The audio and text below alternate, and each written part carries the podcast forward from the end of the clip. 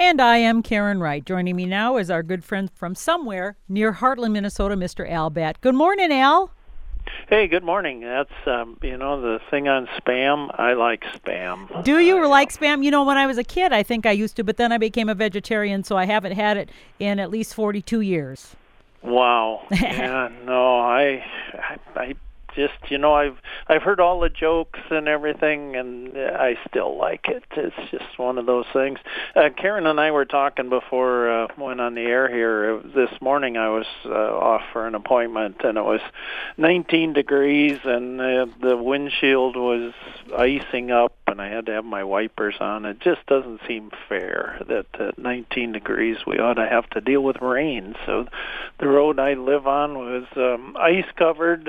You couldn't see the middle of it or anything, ice and snow, but now the plow has been out and thrown a bunch of uh, sand on it, so now we have kind of that, oh, it'll turn into that brown slushy snow, but at least it'll be drivable now. So I was saying uh, yesterday on the way, when I was taking Grant to school yesterday, I had to top, stop four times, and I pulled off the road into like a driveway or something to clear the windshield because it was just icing up, and, and I couldn't see anything. And yeah, it is. It's just that, that ice. I don't mind the snow. I don't mind the cold. But when you get the ice, that really muddles it up and, and makes it not safe.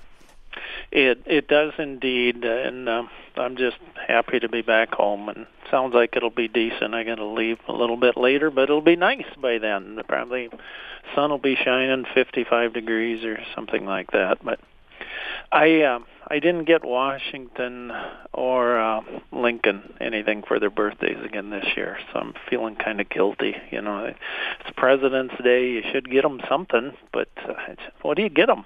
What do you get them? I just don't know.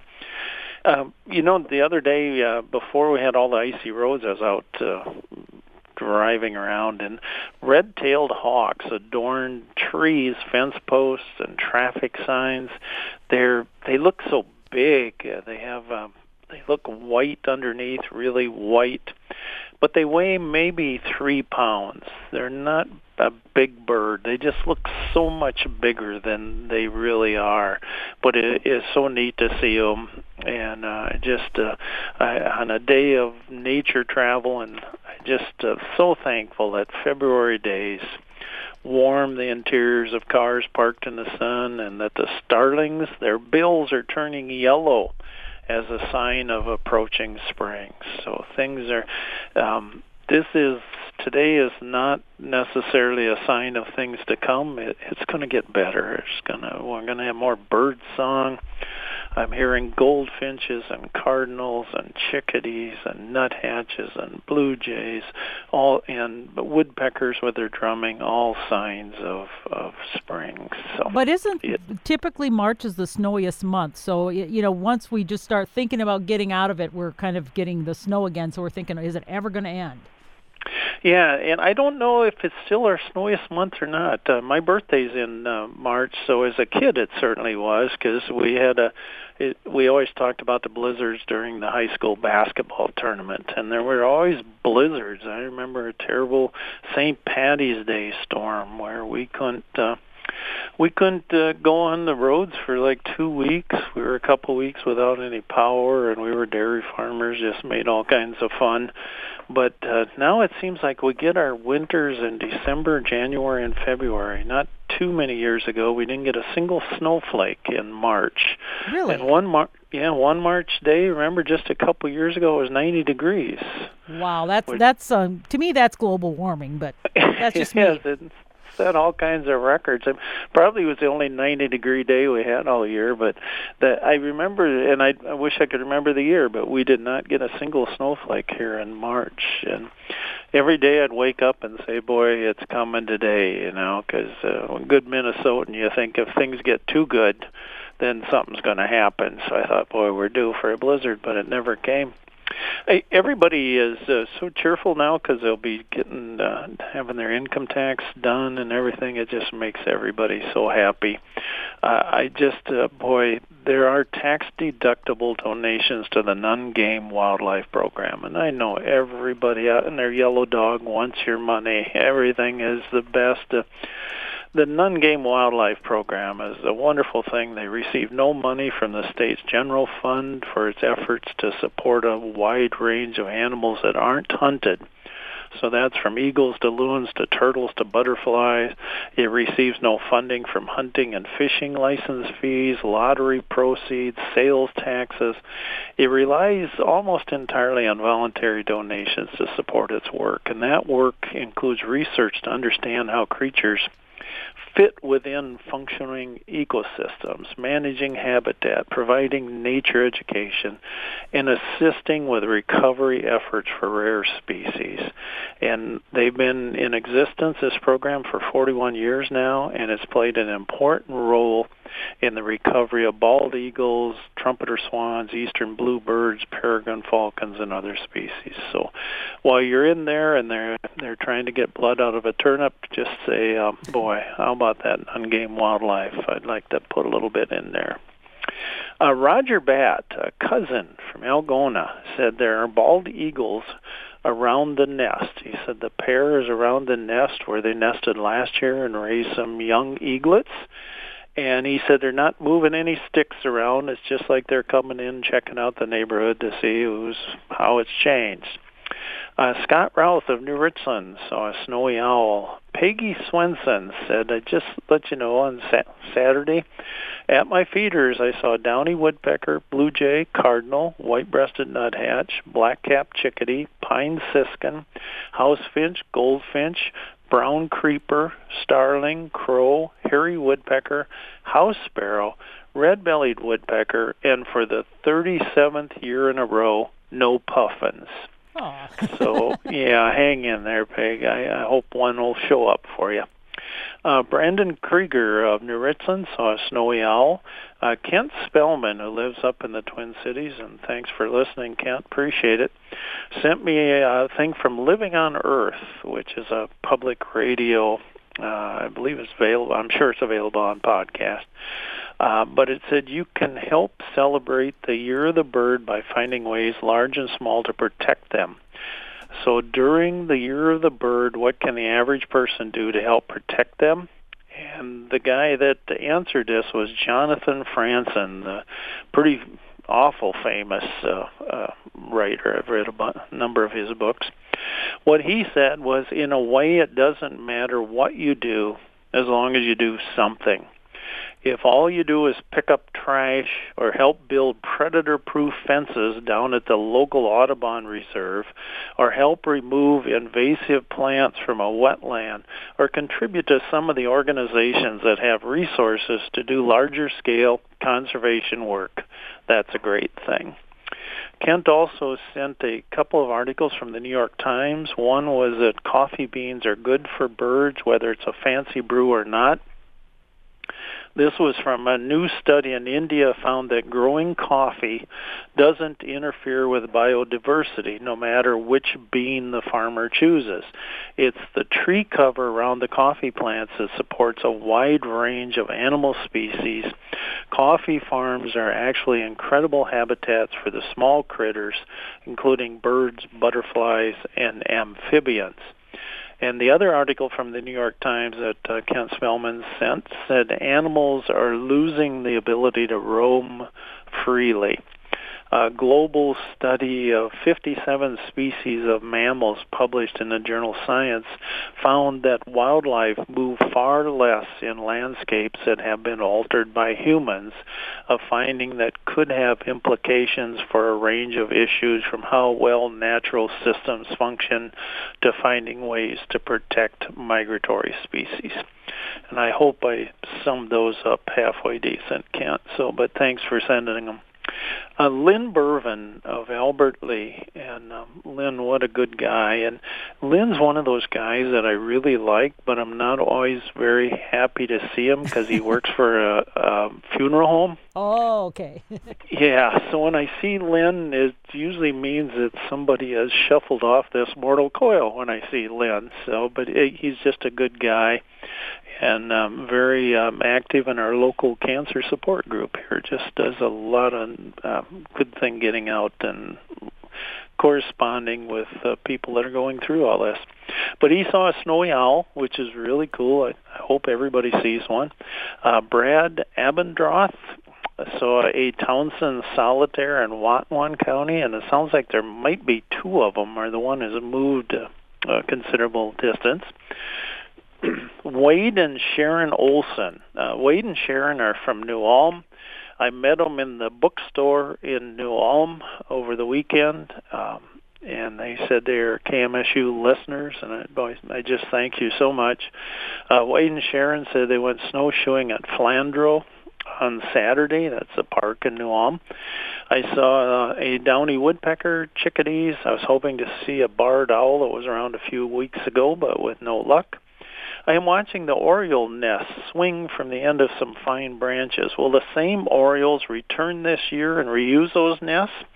I will be watching this spring. Um, Wade and Sharon, uh, yeah, Baltimore orioles don't reuse their nests from year to year exactly. Um, but what I mean by that is the females will sometimes pull apart a previous year's nest and then use the materials from that. Recycling, so they kind of, that's a good thing.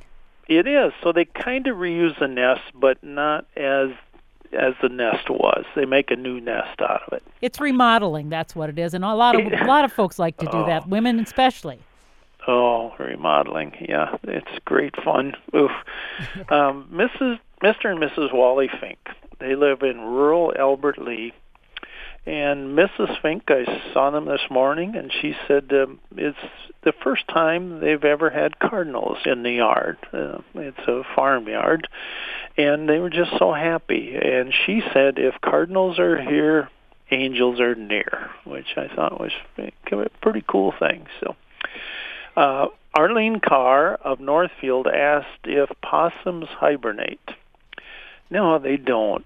Uh, boy, they should, because surviving our winter is a great, great challenge to them. They often alter their foraging habits during winter, so they'll come out during the day when it's warmer rather than feeding at night. And it's not uncommon for possums to suffer, suffer from frostbite. You just look at their tails and you say, boy, there's no fur on that tail. They're going to freeze it, and I see them with the tips uh, either a black color or the tips have frozen off. And I have read that if the temperatures rise to twenty-eight degrees, a possum or it can remain active all night at twenty-eight degrees. Uh, possums first arrived in Minnesota in the southeastern part of the state is where they first came, around nineteen hundred. And they weren't equipped for our winters, uh, and, you know, they still aren't. Uh, they need to go to, I don't know, Patagonia or R E I or somewhere and get some good uh, Carhartt, get some good winter clothing. Uh, somebody asked uh, two questions here. Number one is, your friend the vole is in this one. Uh, this kind listener said, how long does a vole live? I hear you talking about them, and I see them everywhere. Uh, the meadow vole, that's the most widespread and common vole in Minnesota. And when I was a kid growing up, we called them field mice. Some people would call them meadow mice. And they will live up to two years, but most of them survive less than a year. So you're thinking, well, I'll be done with these guys before very long. The problem is the University of Minnesota says that a female vole is capable of having five to ten litters each year. Oof, yeah. With three to five young in each litter. Oof. And then voles have a population boom every three to five years. So if you have that one female, she doesn't have to be around very long uh, for her to produce um, all kinds of offspring and grandchildren and great-grandchildren, and it's just uh, got all kinds of babies running around, and you have um, a herd of moles. Or voles, sorry. Uh, and the same listener also said, do birds fly upside down? Hmm. Yeah, that's a that's a great question. And I can answer it by saying sort of. Um, your question reminds me of the song, Little Birdie from a Charlie Brown Thanksgiving. and they sang, uh, it was sung about Woodstock. Little birdie, why do you fly upside down? It's amazing at the way you get around. Woodstock, that cute little yellow bird. Geese. I was watching Canada geese come in not too long ago, and they whiffle. Not, you know, if you're like me, you think about a wiffle ball, those mm-hmm. terrible balls we used to play in the yard where even the worst pitcher could throw the world's greatest curveball with those things. But geese, they were whiffling by twisting their bodies to turn upside down while keeping their heads upright and still, and they did that in order to brake before landing. So they were whiffling. So they actually flew upside down for a little while. I've seen ravens and hummingbirds fly upside down briefly, and I suppose they do that when there's nothing worth pooping on, so then they just fly upside down. Uh, bald eagles can do a flip, or uh, if you're in an airplane, you'd call it a barrel roll. And I'm sure there are other birds that do these kind of things too, but none of them make it their primary way to fly. So we're not going to look up and see a, a bird just zooming across the sky, flying upside down. If, if we do, it's we're in a bizarro world, like the old uh, it would, Superman. It would seem not as efficient, um, you know, I, I guess, but that's just me, you know, flying upside down.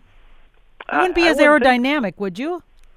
No, and just think if you get in uh, your your local Delta flight out of the Twin Cities and you're going uh, flying somewhere, you don't want to fly upside down. No. It's just, and it'd be the same with birds. You know, their keys and everything falls out of their pockets, and it just makes all kinds of problems. But yeah, it's uh, none of them do it for any period of time. But it's um, it's neat to see. I love watching the whiffling geese come in. It's just a neat thing to see. And I know there's all kinds of videos out there and everything. So if you check out Whiffle, and it'll pop up, uh, show you this goose doing this. And it, it's um, it's just one of those lovely things to see when you're out in nature. There's always those things that just make me go, wow, that, that's something. And um, you kind of walk off shaking your head or smiling or doing both, because it's a really cool thing to see. I've got something that's going to make you shake your head. All right. It's a question from our friend John. Uh-oh. Uh-oh. Why did the chicken say meow, oink, bow, wow? Meow, oink, bow, wow. And this is a chicken. I don't... I, why would a chicken say that? Why would a chicken say meow, oink, and bow, wow? I, because it was raised... it was studying foreign languages. Oh gosh, you know, and I I raised chickens too, and I, um, I should have listened to them more carefully. Well, here's another one. What All right. did the horse say when it tripped? I don't. So we got a horse, and it's walking along, and it trips. Yep. What what would it say? Giddy up. I, I have I've, no idea. Well, you're close. I've fallen. I can't giddy up. I can't giddy up. Oh, yeah. John, man. Uh, John is brutal. Uh, John John from New Ulm, uh, fine town, and John's a fine man. And he just, uh, he comes up with these, uh, is it okay to call them painful? Something like that. Yeah, I mean, they're really great. and um, But they're groaners. I, I would call them groaners. Groaners. That's yeah. what you want to, yeah. Because everybody, you know, I love puns. I, I I do a cartoon strip that shall go nameless, but it involves a lot of puns. Which one is and, it, Al? Don't, don't. I want you to name it because I want to know which one it is. And I, I do a lot of puns in it, and people say puns are the lowest form of humor, which... Is... kind of kind of stings a little bit, but I I love puns. I think puns are maybe the highest form of humor, and I do because I, I write puns, but I just I love puns and that sort of thing, so I love this stuff John sends. Are you not going to tell us, Al? Can you not tell us? I am not going to tell you. Oh, darn. I'm, I'm going to keep it a secret. I'm going to have to like I'm going to have to go look and see which ones. And sometimes I, I look at cartoons and I, I think to myself, is this something Al would say? And so, yep. sometimes I think it is, and sometimes I'm not sure. So maybe there's other crazy people like you that think like you out there. Are they wise things or something a doofus would say when you're seeing those? They're just silly. Oh, just silly. Okay. Silly's well, that's good. Sort of in between wise and doofus, right. like. So, yeah, that's a good. That's probably where I am on a good day. Yes. Somewhere in between those. I, it's. I saw a bald eagle today in this um, less than nice weather, but he was out. Didn't seem to bother him at all. Flying along, and it's. I still get. It, it's. I get more calls from folks that say they saw a bald eagle, or they had a bald eagle land in a tree near their home, or they were driving down the road and a bald eagle flew over the car. And it, it is just so neat that people find such joy and uh, awe of seeing a bald eagle. And I just, uh, I found it, I, I tossed an ear of corn out and a fox squirrel came and picked it up and then bounded away through the snow, and that made me happy in a way that defied explanation, because each day brings a richness and a newness. And one of those things that's very good at doing that are bald eagles. We love seeing bald eagles. They just, they make... Uh, make our minds dance. And I, I, I can't uh, I can't see too many bald eagles. And I remember one day years and years ago we were along the Mississippi River, and we were driving up and down oh, Red-winged, uh, Wabasha, and Weaver, and up and down there. And we, I want to say we counted six hundred eighty-seven bald eagles, wow. something like that. I never in my life dreamed I'd see one bald eagle, and then all of a sudden I was seeing six hundred eighty-seven. So I know the math was right, and that number might not be exact because there were several other guys in the car who were pretty smart, and I think one of them was a mathematician, so the count should be right. But I just, it was so neat to see that. And uh, somebody had asked me the other day, they said they'd seen a bald eagle wiping its bill on the branch of a tree. And why is it doing that? Well, it's because it doesn't have a napkin. Uh, avian bills or beaks yeah. are made of the same material found in the human hair and fingernails. So in most birds, like our fingernails, uh, they grow continuously, the beaks. And they're worn down by normal activity. So a raptor's beak is worn down by the bones, scales, feathers, fur of its prey. And it's called feaking, F E A K I N G. And that's the term for the process of rubbing the beak clean on branches or other hard surfaces after eating. And it removes the debris from the beak and then does a little trimming on the beak. So when your feeder birds wipe their beaks, they might be removing debris left from cracking shells and consuming oily seeds. And they could also be honing their bills, so just like a bald eagle. So when my son wipes his uh, nose on his sleeve, is, is he feaking? Uh, yeah, there's probably a, yeah, and every boy does that, yes. don't, uh, don't we? Yeah, there's just something we look around and say, you know, why should I carry uh, tissues or handkerchief? I have sleeves. Exactly. Uh, why do they give us long sleeves in the wintertime? You know, it, it's so we can wipe our noses on them. And they give us short sleeves in the summer when we don't need this so much. I hope everyone will come to the cafe today. Uh, be careful. It's icy, so, you know, wait till it's a little nicer. But then come to the the cafe where the food chain is missing a few links. The special is always the Heimlich maneuver, and gravy is considered a beverage. And now featuring authentic leftovers with less hair in the food and real cup holders where grease is good and none of the food smells like feet. Well, hardly any of it. There was... Um, an old and frequent argument at the table this morning as to which way toilet paper should come off a roll. Over the top. Uh, yep, you know, according to a Continental, Continental roll poll, seventy-two percent of people roll it over the top, and twenty-eight percent prefer their toilet paper to roll under. In a study done by uh, Doctor Gilda Carl, found that the rollover set are dominant people. Oh. They're more likely to have type A personalities, while the roll under group, they're more submissive. So if you want to be a president one day, stop rolling your toilet paper from under. we take toilet paper for granted, just as we do things like working zippers. We just figure they're going to work. And I don't care whether toilet paper comes under or over a roll. Surprise me, but don't surprise me by the lack of toilet paper. And I was talking to a friend, Barb Thompson. She's from New Richland.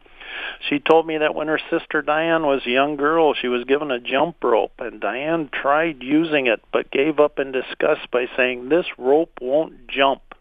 And I don't care if a rope jumps, but I do care that toilet paper is available and it jumps off the roll, because that's how I roll. Remember, folks, uh, Heartland is while we're driving past. Do something wild today. Get out there and look at a bird. Uh, Karen, thank you. I enjoyed your company, and I appreciate everybody listening to K M S U. It's great radio. Al, thank you so much. I look forward to chatting with you next week. Until then, happy bird watching. Bye-bye. All right, bye-bye. Our good friend Al Batt. Always love chatting with Al because, well, he's just a cool guy. That's just the way it is. And it is ten thirty-one, and you are listening to A Minnesota Morning at K M S U Radio. And uh, I'm going to check the weather. And